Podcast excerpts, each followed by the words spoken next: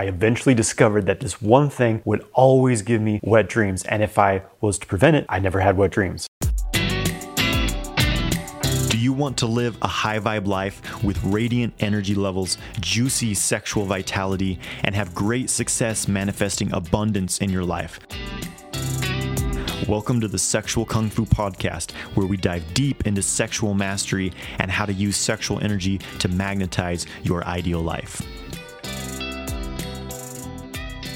Got a real sticky one for you today, guys, so to speak. Do you or does someone you know suffer from wet dreams, nocturnal emissions, waking up stuck and glued to your sheets? If you're watching this video right now, then chances are you're having wet dreams and you're uh, feeling a bit frustrated about it. Now, especially in the context of semen retention, this could be a very frustrating and a bit embarrassing thing, right? This was initially for me what I felt was one of the biggest barriers in my practice of semen retention because, you know, I'd go for weeks and be feeling great and then I'd have one wet dream and feel like I lost it all, right? So I'm gonna really break down what I found to be the main causes of wet dreams, as well as some other subtle things you probably never heard of before. And then I'm going to share what I've found to be the most effective remedies for preventing wet dreams. And if you stick around to the end, you hear some of my most embarrassing stories about wet dreams, including the wet dream that cost me $50. So make sure you stick around for that. Let's dive in. So first of all, what are the main causes of wet dreams for men? The number one thing is unresolved sexual desire and sexual tension, we could say. Now, there's many subcategories of this, which I'm going to get into, but basically, you're really horny. You're having all these sexual thoughts. You know, maybe you've seen like sexually stimulating imagery and that creates this strong desire in your body to have sex, have an orgasm. This, this sex drive feels incomplete. So as soon as you go to sleep,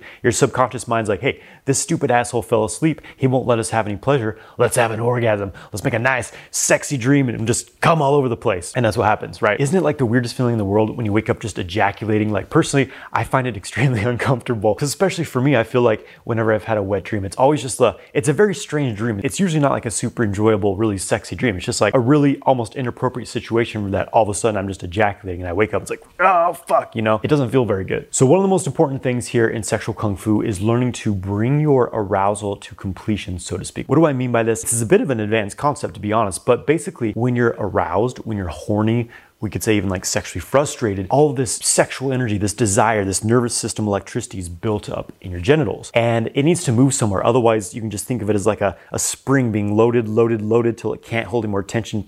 Snaps, which is your prostate spasming to release that pressure and ejaculating. So that's one of the main causes. And I'm gonna get into the remedies for these here in the next section. Another very common cause, and this directly ties into the arousal thing I was just talking about, is having a lot of tension in the pelvic floor. And especially if you've been having like non ejaculatory sexual stimulation stimulation, self stimulation, or sex, this pressure tends to get built up in the pelvic floor. Basically, the same thing as being aroused without completing it. You have all this tension in your pelvic floor, which is actually putting pressure on your prostate. The body often eventually just releases it through a nocturnal emission. And another potential cause of wet dreams is having a very full bladder. When your bladder's full, it's placing pressure against the prostate area, and that can create a increased chance of having wet dreams. So do your best to, you know, not drink a ton of fluids before you go to bed, but often there's only so much you can do about this one. Now, the one thing for me that I found always would cause a wet dream, and if I could eliminate this, I never had wet dreams, was, or I guess is, getting too hot at night. Anytime I've slept underneath like a really thick blanket, especially it, it seems to be a combination of heat and like the pressure of the blanket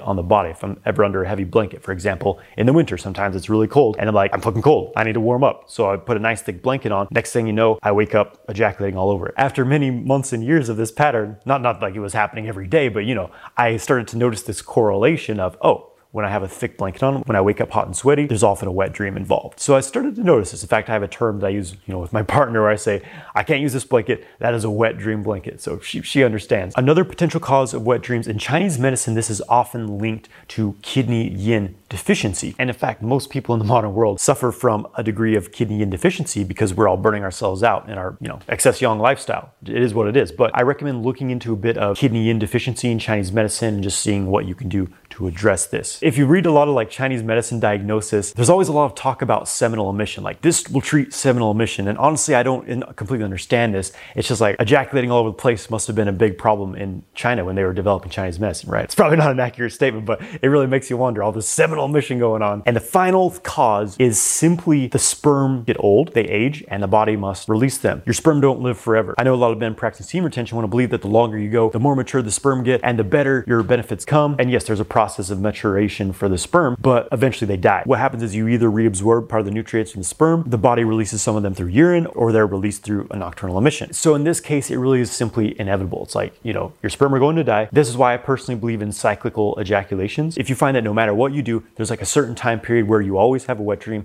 it may simply be that that is your time to release it. So, you know, you can do it consciously and not wake up in the awkward, sticky mess. Okay, now we're gonna get into prevention. These are gonna be what I've found to be the most effective things in preventing wet dreams. Number one, stay cool at night, right? You know, sleep under lighter blankets, make sure you don't get too hot at night. Another thing I find very helpful is icing the testicles before sleep. Now, some people would say, well, I can take a cold shower before sleep. I used to do this a lot, but something I noticed was that if I would do like a really cold shower, an ice bath, it would make my body very cold. So I would get in bed and be like, fuck, I'm cold. And so I would really cover up with blankets. And then as my body warmed up, it gets way too hot because I put too many blankets on because I was in an excessively cold state and I'm ejaculating all over the place. So for this reason, I don't take cold showers right before going to bed. I take them earlier in the day, uh, but I do ice my testicles before going to sleep, cooling them down, preventing that potential for overheating the balls and sticky sneeze in the middle of the night. Another potentially subtle thing, but something I found to be very effective was I noticed almost always when I had a wet dream, it was when I was laying on my back, sleeping on my back. I found that if I sleep on my side, it's much less likely for me to have a wet dream. And I think part of that is, again, maybe a bit of like pressure on the pelvis or like the sensation of the blanket on the pillow. I, I don't really know why. All I know is I sleep on my side. I'm less likely to ejaculate. Don't eat big meals before going to sleep. Don't drink a bunch of fluids before going to sleep. Don't watch porn, you know, throughout the day. But the most important thing here, and I'm gonna break this down into a few different categories, is what I talked about earlier, releasing the incompletion of arousal in the body, channeling arousal, channeling sexual desire through the body so that it's not stuck in the genitals. Now, the most simple thing for this is using the microcosmic orbit practice. You move your energy through the microcosmic orbit. This helps to channel your sexual energy so that instead of all this pressure building up the genitals until it needs to explode out. You channel that throughout your body, releasing the pressure, releasing the urgency of sexual desire. When you get really good at transmuting your sexual energy through direct sexual practices, sexual kung fu, it will be a lot less likely for you to have a wet dream. And now a huge part of this is this tension built up in the genitals. This is another aspect as well, right? Channeling the sexual energy is great, but you can be doing this and still have a large degree of uh, sexual tension in your pelvic floor, which can make it much more likely for you to have a wet dream. Something I've heard a lot of people report who've been through my courses and things is that they had non-ejaculatory sex. It was great, having lots of sex, not ejaculating at the end. And then after they go to sleep, they have a wet dream. And I think the most common cause for this is that this tension has built up in the pelvic floor. A few things are happening here. Number one, when you're really aroused, when you're having non-ejaculatory sex, self-stimulation, or really just in sex in general before you ejaculate, what's happening is fluid is starting to build up in the prostate. Prostate fluid's building up in preparation